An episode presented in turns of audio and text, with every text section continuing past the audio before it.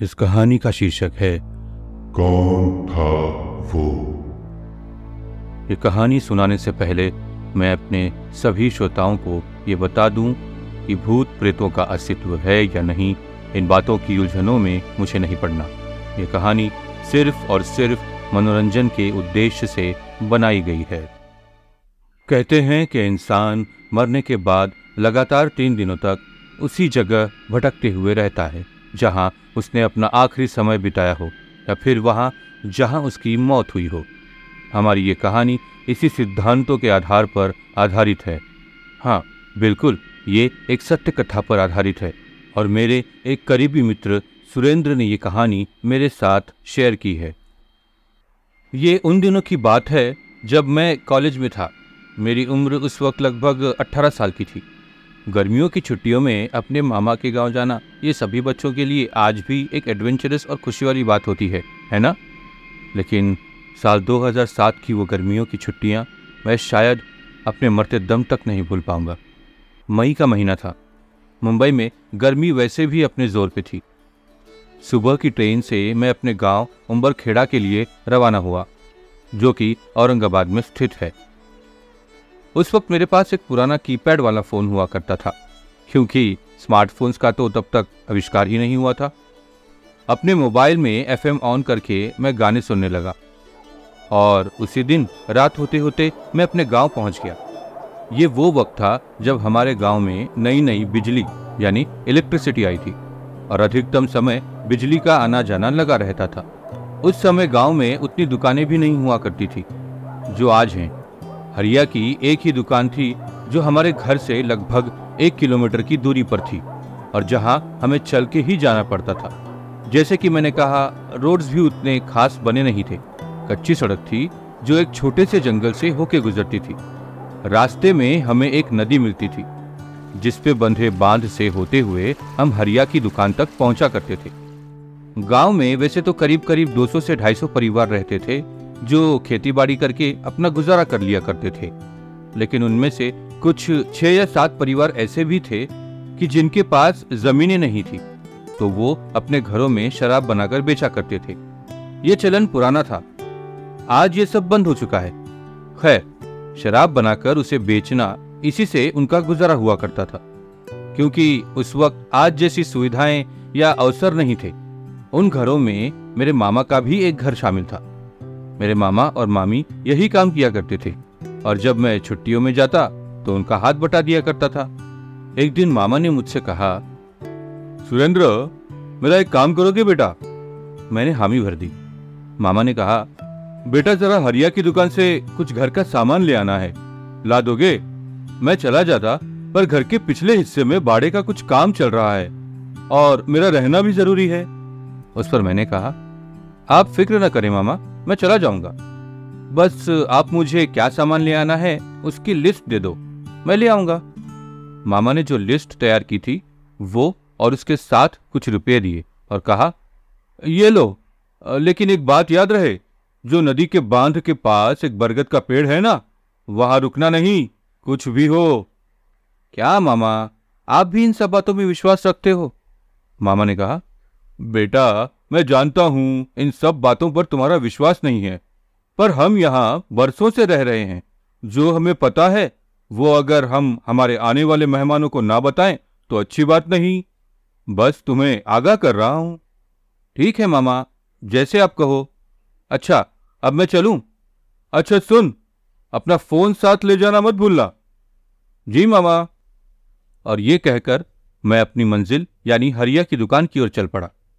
रास्ते में एक छोटा जंगल पड़ता था। उसे पार करते हुए मैं नदी के पास पहुँचा और वहाँ का नज़ारा देख के तो मैं जैसे हो ही गया। इतना सुंदर और दिल लुभा देने वाला नज़ारा हमें मुंबई जैसे शहर में कहाँ देखने को मिलता है? और ऐसे ही उस नज़ारे का लुत्फ उठाते हुए मैं नदी पे बंधे बाँध पर से गुजरा और जैसे ही बाँध के छोर पे पहुँचा, एक बड़ा सा बरगद का पेड़ अपनी भुजाएँ फैलाए खड़ा था। मानो मेरे ही स्वागत में खड़ा हो, जैसे मुझे गले लगाना चाहता हो। बस यही सोचते हुए मैं आगे बढ़ ही रहा था कि मुझे एक अजीब सी बदबू महसूस हुई। इतनी भयानक थी वो बदबू, मानो कोई जानवर मरा पड़ा हो। लेकिन वो बदबू अलग ही थी। मुझमें एक उत्सुकता जागी कि कहाँ से आ रही है ये बदबू, और मैं उसका पीछा करते हुए आगे बढ़ने लगा। अचानक मुझे उसी बरगद के पेड़ के ऊपर बहुत सारे कौवे मंडराते हुए दिखाई पड़े, जो एक ही जगह गोल गोल घूम रहे थे। पहले मुझे लगा कि शायद कोई पंछी या सांप मरा पड़ा होगा पेड़ पे तो इसलिए ये कौवे ऐसे मंडरा रहे हैं। मैं उन्हीं को देख रहा था और देखते हुए मेरी नज़र आहिस्ता आहिस्ता पेड़ के नीचे की तरफ़ आ रही थी। और और मैं क्या देखता हूँ कि एक आदमी उस बरगद के पेड़ के शाखाओं के बीच इस तरह जकड़ा हुआ था मानो वो उस पेड़ पर चढ़ रहा हो। मैंने उसे आवाज़ लगाई, अरे भाई, क्या हुआ? इस पेड़ पर क्यों चढ़ रहे हो? क्या बात है? पर उसकी तरफ़ से कोई जवाब नहीं आया। फिर से मैंने उसे आवाज़ लगाई, पर फिर कोई जवाब नहीं आया। करीब करीब एक मिनट तक ऐसे ही देखने पर मुझे लगा, ये माजरा कुछ और ही है। और मैं पेड़ के दूसरे छोर की तरफ़ उस आदमी को देखते हुए बढ़ने लगा। जैसे ही मैं आगे बढ़ा वही बदबू और ज़्यादा बढ़ गई। पर मेरी उत्सुकता अब उस दुर्गंध से ज़्यादा बढ़ चुकी थी। मैं आगे बढ़ते जा रहा था। जैसे ही पेड़ के दूसरे छोर पे जाकर मैंने ऊपर देखा तो क्या देखता हूँ कि उस आदमी के दोनों कंधों पर से खून निकल रहा था। मानो किसी ने तेज हथियार से उसके दोनों कंधे तोड़ दिए हो। और उस आदमी को कुछ इस तरह पेड़ से लटकाया गया था, मानो देखने वालों को लगे कि वो पेड़ पर चढ़ने का प्रयास कर रहा हो। उसके दोनों हाथों को रस्सी से बांधकर पेड़ से उसे उसी रस्सी के साथ बाँध दिया था, और उसकी कमर को भी रस्सी से बांधकर पेड़ से लपेटकर बाँध दिया था। दोनों पैर इस तरह बंधे हुए थे जैसे कि वो पेड़ पर चढ़ता हुआ दिखाई दे, और उसके गर्दन को ऊपर पेड़ की तरफ़ देखते हुए बांधा गया था। मैं परेशान था, ऐसे किसी को कैसे कोई मारकर लटका सकता है? ये सब मुझे बहुत ही अटपटा सा लग रहा था। मैं घबराया हुआ था। और उस घबराहट में मैंने अपना आपा खोने नहीं दिया। क्योंकि मेरे बाबा उस वक्त मुंबई पुलिस में थे तो मुझे थोड़ी बहुत जानकारी थी कि ऐसी परिस्थिति का कैसे सामना करना चाहिए। ऊपर से ये बदबू बहुत परेशान कर रही थी। तभी मैंने सोचा, मामा को कॉल लगाया जाए, पर नेटवर्क ना होने के कारण मैं वैसे ही उल्टे पैर अपने घर की तरफ़ बढ़ चला।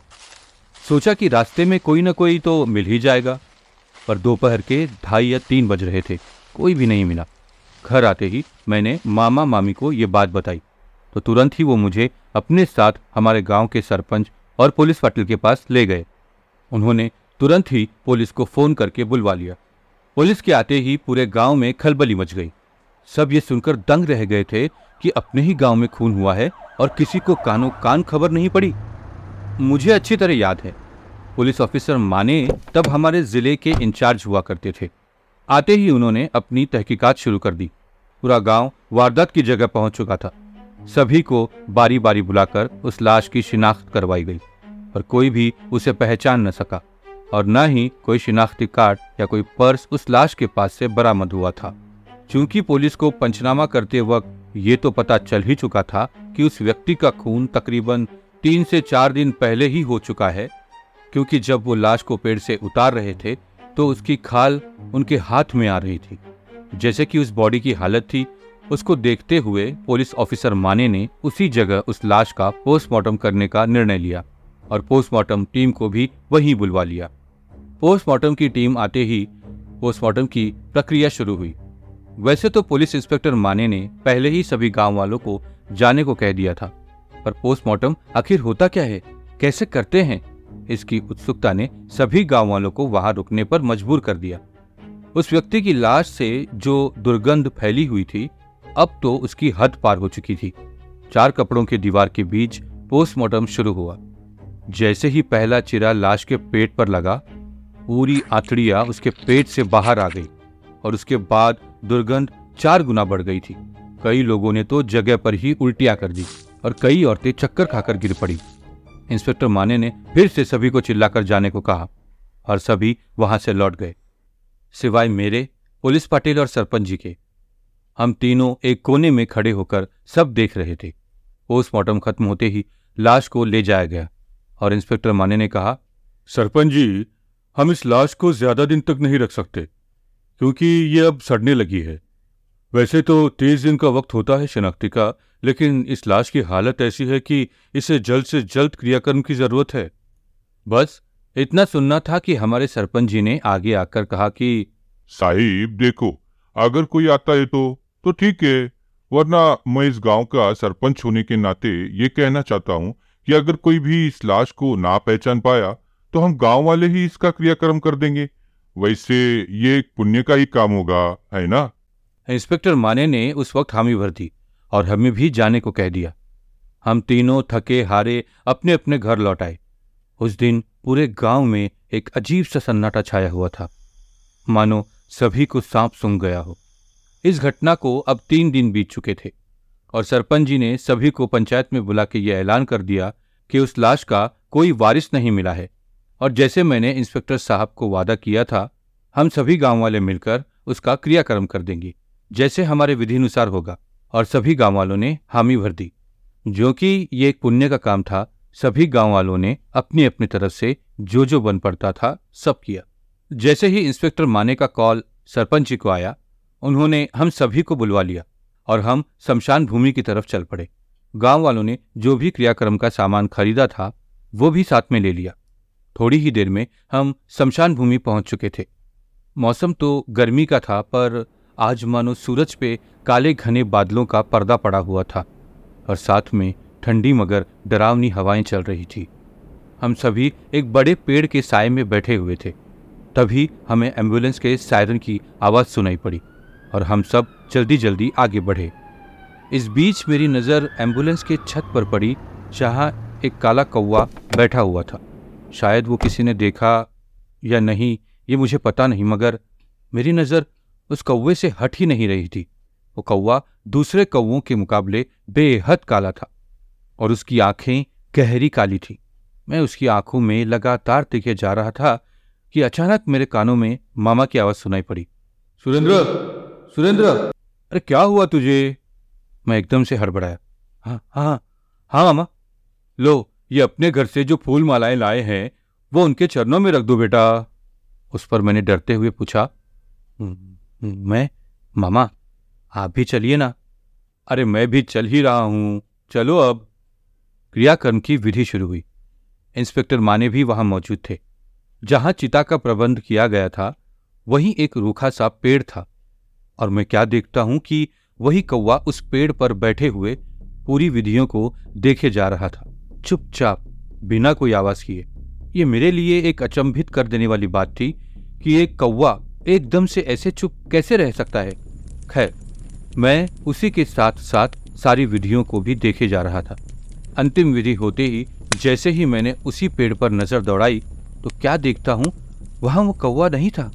वो ऐसे गायब हुआ जैसे कभी आया ही नहीं था। उस लाश का क्रियाक्रम करके हम सभी गाँव वाले अपने अपने घर लौटे और अपने अपने कामों में फिर से जुट गए। शाम होते होते मामा ने शराब बनाने का काम शुरू कर दिया। हम तीनों अपने अपने कामों में व्यस्त थे। थोड़ी ही देर में रात हो गई और हमने खाना खा लिया। लेकिन शराब बनाने का काम अब भी चल रहा था। उसी पल मुझे लघुशंका आई। तो मैंने मामा से कहा, मैं घर के पिछवाड़े लघुशंका करके आता हूँ, मामा। मामा ने मुझे एक टॉर्च थमा दी और कहा, संभल के जाना। वो रात अमावस की थी। इतना काला घना अंधेरा था कि कुछ भी दिखाई नहीं पड़ रहा था।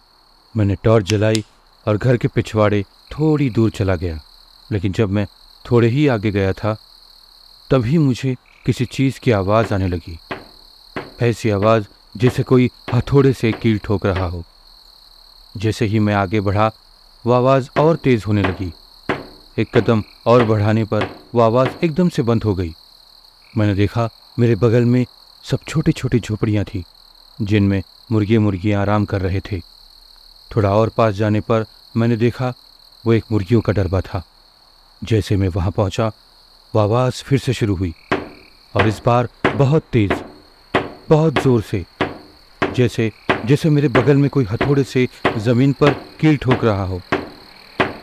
मैंने टॉर्च से दाएँ बाएँ देखा तो एकदम से मुझे, मुझसे करीब चार कदमों पे एक काला घना साया नज़र आया, जिसकी पीठ मेरी तरफ़ थी और वो ज़मीन पर अपने हाथों से वार किए जा रहा था और उसी की आवाज़ हथौड़े जैसे आ रही थी। मैं पूरी तरह डर चुका था। मानो कुछ समझ ही नहीं आ रहा था। मैंने धीरे से टॉर्च नीचे की और पलट के घर की तरफ़ दौड़ पड़ा। घर आते ही मामा को ये बात मैंने बताई। उस पर वो हंस पड़ी और कहा तू तो इन सब बातों में विश्वास नहीं करता तो अब क्या हुआ? मामा मामा आप एक बार मेरे साथ चलिए।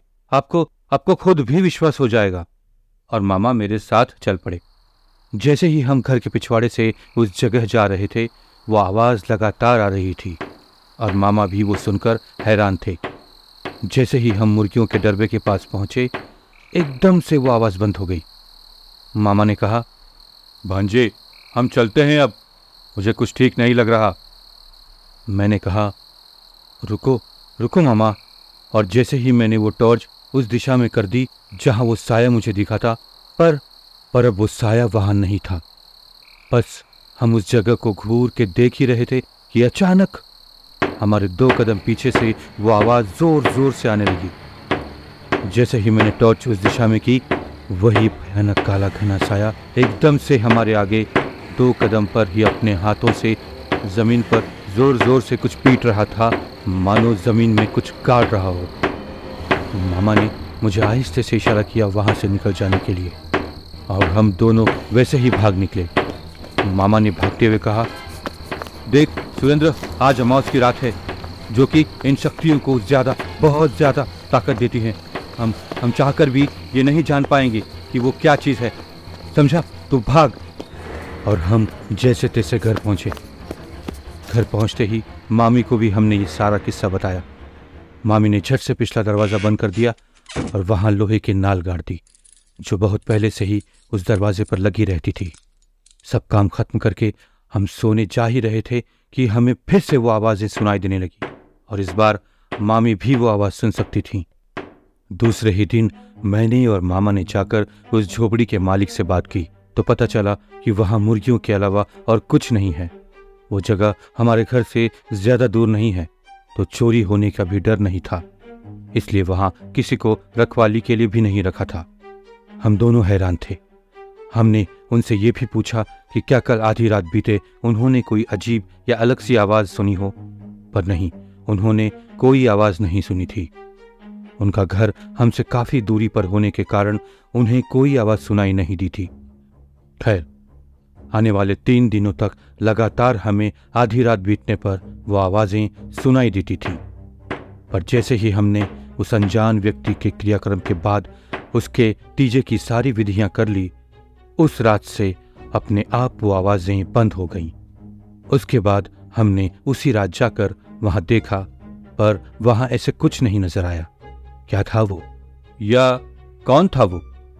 क्या वो उसी व्यक्ति की आत्मा थी? या फिर कोई भरम? आपको क्या लगता है? हमें ज़रूर कमेंट करके बताइएगा। ऐसे आप भी अपना अनुभव हमारे साथ शेयर कर सकते हैं, जिसे हम एक कहानी के रूप में हमारे चैनल पे, हमारे सभी श्रोताओं के साथ शेयर कर सकें। आप हमें इस ईमेल आईडी पे कनेक्ट कर सकते हैं, Kahani factory seven eight six eight Gmail dot com तब तक के लिए अलविदा। स्वस्थ रहें, मस्त रहें और व्यस्त रहें। मिलते हैं एक नई रोमांचक कहानी के साथ। लाइक शेयर और सब्सक्राइब ज़रूर करना। धन्यवाद।